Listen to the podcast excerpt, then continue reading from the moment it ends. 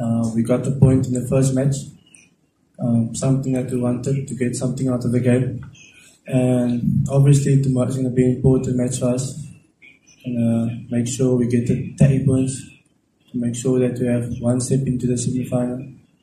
So, like the coach also said, we have a bigger pool of players now, more selection for the coach, give him a bigger headache for the starting lineup. So, I think um, most of the guys they show what's the tournament about now, and I'm sure the whole squad is ready for tomorrow's match.